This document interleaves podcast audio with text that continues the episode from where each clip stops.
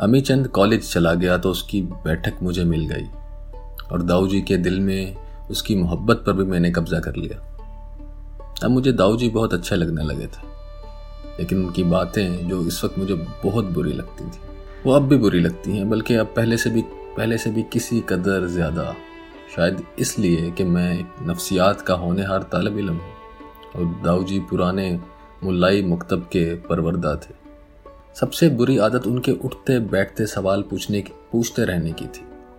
और दूसरी खेल कूद से मना करने की। वो तो बस ये चाहते थे कि आदमी पढ़ता रहे पढ़ता रहे। और जब इस मदकूक की मौत का दिन करीब आए तो किताबों के ढेर पर जान दे दे। सेहत जिस्मानी कायम रखने के लिए उनके पास बस एक ही नुस्खा था, लंबी सैर। और वो भी सुबह की। तकरीबन सूरज निकलने से दो घंटे पेशतर वो मुझे बैठक में जगाने आते और कंधा हिलाकर कहते, उठो गोलू, मोटा हो गया बेटा। दुनिया जहाँ के वालदेन सुबह जगाने के लिए कहा करते हैं कि उठो बेटा, सुबह हो गई है, सूरज निकल आया। मगर वो मोटा हो गया है, कहकर मेरी तजलील किया करते। मैं मिन मिनाता तो चमकार कर कहते, भद्दा हो जाएगा बेटा तू, घोड़े पर जिला का दौरा कैसे करेगा? और मैं गर्म बिस्तर से हाथ जोड़कर कहता दाऊ जी, खुदा के लिए मुझे सुबह ना जगाओ, चाहे मुझे कत्ल कर दो, मुझे जान से मार दो। ये फिक्रा उनकी सबसे बड़ी कमज़ोरी थी। वो फ़ौरन मेरे सर पर लिहाफ डाल देते और बाहर निकल जाते। बेबे को इन दाऊ जी से अल्लाह वास्ते का बैर था, और दाऊ जी उनसे बहुत डरते थे। वो सारा दिन मोहल्ले वालियों के कपड़े सिया करती और दाऊ जी को कोसने दिए जाएँ। उनकी इस ज़ुबान दराजी पर मुझे बड़ा गुस्सा आता था, मगर दरिया में रहकर मगर मत से बैर नहीं हो सकता था। कभी कभार जब वो ना गुफ्तनी गालियों पर उतर आती तो दाऊजी मेरे बैठक में आ जाते और कानों पे हाथ रखकर कुर्सी पर बैठ जाते। थोड़ी देर बाद कहते कीबत करना बड़ा गुनाह है, लेकिन मेरा खुदा मुझे माफ़ करे, तेरी बेबे भटियारन है। इसके सराय में मैं, मेरी कुर्तलैन और थोड़ा थोड़ा तू भी, हम तीनों बड़े आजिज मुसाफिर हैं और वाकई बेबे भटियारन सी थी। उनका रंग सख्त काला था और दांत बेहद सफ़ेद, माथा मुहराबदार और आँखें चुनिया सी। चलती तो ऐसे गिरबे पाई के साथ जैसे खुदा मुझे माफ़ करे, कुटनी कंसोनियाँ लिए फिरती। बेचारी बीबी को ऐसी बुरी बातें कहती कि वह दो दो दिन रो रो कर हलकान हुआ करती। एक दिन अमी चंद के साथ उसकी बनती थी। शायद इस वजह से हम दोनों हम शक्ल थे या शायद इस वजह से, शायद इस वजह से कि इसको बीबी की तरह हमें अपने दाऊदी से प्यार ना था। यूँ तो बीबी बेचारी बहुत अच्छी थी, मगर मेरी उससे बिल्कुल ना बनती थी। मैं कोठे पर बैठा सवाल निकाल रहा हूँ दाऊ जी नीचे बैठे हैं और बीबी ऊपर बरसाती से ईंधन लेने आई तो ज़रा रुक कर मुझे देखा। फिर मुंडेर से जानकर बोली दाऊ जी पढ़ तो नहीं रहा, तिनकों की तरह चार पाइयाँ बना रहा है। मैं गुसील बच्चे की तरह मुँह चढ़ाकर बोला, तुझे क्या? नहीं पढ़ता, तू क्यों बड़बड़ करती है? आई बड़ी थानेदार ने। और दाऊजी नीचे से हांक लगाकर कहते ना गोलू मोलू बहनों से झगड़ा नहीं करते। और मैं ज़ोर से चिल्लाता, पढ़ रहा हूँ जी, झूठ बोलती है। दाऊ जी आहिस्ता आहिस्ता सीढ़ियाँ चढ़कर ऊपर आ जाते और कॉपियों के नीचे नीम पोशीदा चार पहियाँ देखकर कहते, किरत बेटा, इसको चढ़ाया ना कर। ये जिन बड़ी मुश्किल से काबू आया है। अगर एक बार बिगड़ गया तो मुश्किल से संभलेगा। बीबी कहती, कॉपी उठाकर देख लो दाऊजी इसके नीचे है वो चार पर जिससे खेल रहा था। मैं कहर अलूद निगाहों से बीबी को देखता और वो लकड़ियाँ उठाकर उतर जाती। फिर दाऊ जी समझाते कि, बीबी, ये कुछ तेरे फ़ायदे के लिए कहती है, वरना इसे क्या पड़ी है कि मुझे बताती फिर फेल हो या पास इसकी बला से। मगर वह तेरी भलाई चाहती है, तेरी बेहतरी चाहती है और दाऊ जी ये बात हरगिज समझ में ना आती थी मुझे। मेरी शिकायतें करने वाली मेरी भलाई क्यों कर जा सकती है? इन दिनों मामूल ये था कि सुबह दस बजे से पहले दाऊ जी के यहाँ से चल देता घर जाकर नाश्ता करता और फिर स्कूल पहुँच जाता। आधी छुट्टी पर मेरा खाना स्कूल भेज दिया जाता और स्कूल को और शाम को स्कूल बंद होने पर घर आकर लालटेन तेल से भरता और फिर दाऊ जी के यहाँ आ जाता। मगर रात का खाना भी मुझे दाऊ जी के घर ही भिजवा दिया जाता। जिन अयाम में मुनसफ़ी बंद होती, दाऊजी स्कूल की ग्राउंड में आकर बैठ जाते और मेरा इंतज़ार करने लगते। वहाँ से घर तक सवालात की बौछाड़ रहती स्कूल में जो कुछ पढ़ाया गया होता, उसकी तफसील पूछते, फिर मुझे घर तक छोड़कर खुद सैर को चले जाते। हमारे कस्बे में मुनसफ़ी का काम महीने में दस दिन होता था, और बीस दिन मुनसिफ साहब बहादुर की कचहरी जिला में रहती। ये दस दिन बाबूजी बाकायदा कचहरी में गुजारते थे। एक आध अर्दी आ जाती तो दो चार रुपए कमा लेते, वरना फारिग औकात में वहाँ भी मुताला का सिलसिला जारी रखते। बेबे का काम अच्छा था। उसकी मोहल्ले वालों से जोड़तोड़ अच्छे माली नेताज पैदा करती थी। चूँकि पिछले चंद सालों से घर का बेशतर खर्च उसकी सलाई से चलता था, इसलिए दाऊजी पर वो और भी हावी हो गई थी। एक दिन खिलाफ मामूल दाऊजी को लेने मैं मुनसफी चला गया। इस वक्त कचहरी बंद हो गई थी और दाऊजी नान बाई के छप्पर तले एक बेंच पर बैठे गुड़ की चाय पी रहे थे।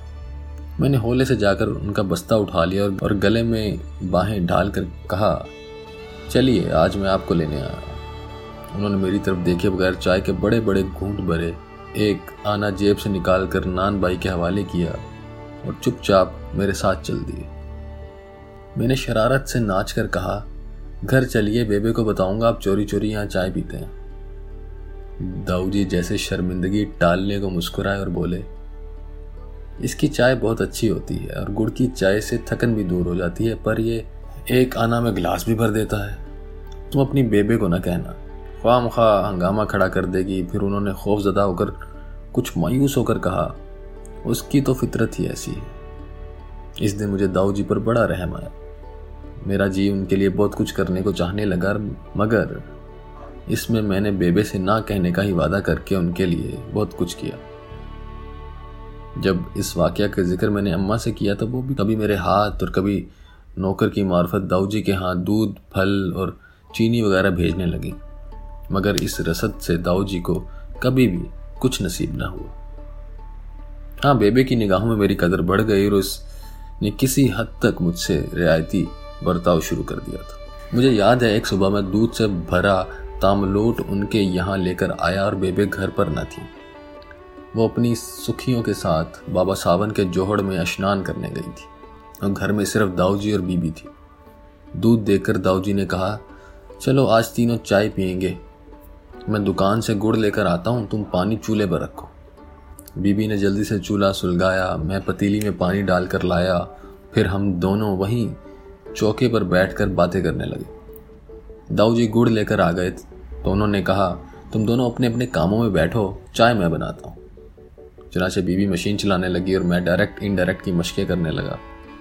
दाऊ जी चूल्हा भी झोंकते जाते और आदत के मुताबिक मुझे भी ऊँचे ऊँचे बताते जाते, गलीलियो ने कहा, ज़मीन सूरज के गिर्द घूमती है। गलीलियो ने दरियाफ्त किया कि ज़मीन सूरज के गिर्द घूमती है। ये ना लिख देना कि सूरज के गिर्द घूमती है।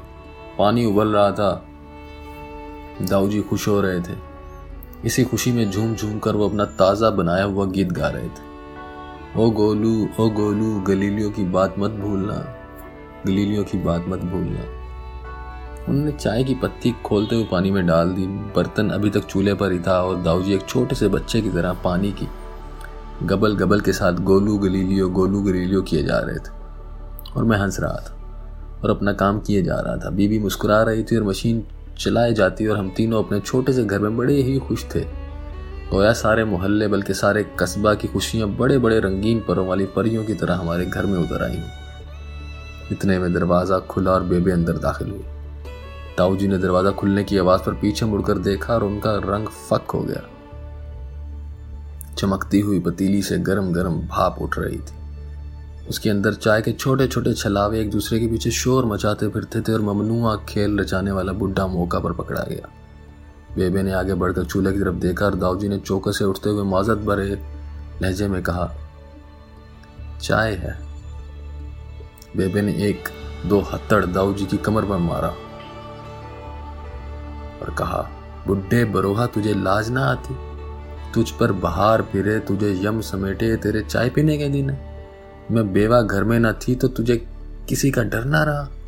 तेरे भावे में कल मरती, आज मरू, तेरा मन राज़ी हो, तेरी आसें पूरी हो। किस मरण जोगी ने जना और किस लेख की रेखा ने मेरे पल्ले बांधा? तुझे मौत नहीं आती? तुझे क्यों आएगी? इस फिक्रे की गर्दान करते हुए बेबे भेड़नी की तरह चौके पर चढ़ी, कपड़े से पतीली पकड़कर चूल्हे से उठाई और जमी पर दे मारी।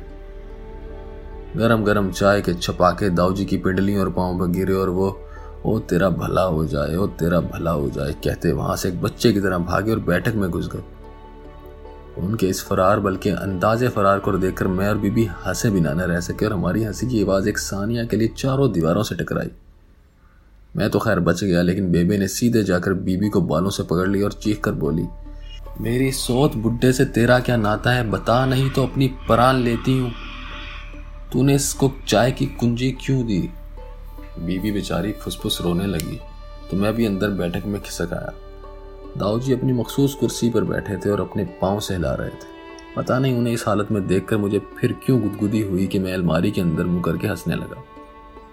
उन्होंने हाथ के इशारे से मुझे पास बुलाया और बोले, शुक्र कर दगा रकनम के गिरफ्तारम बे मुसीबते नाकर मुइसते थोड़ी देर रुक कर फिर कहा, मैं उसके कुत्तों का भी कुत्ता हूँ।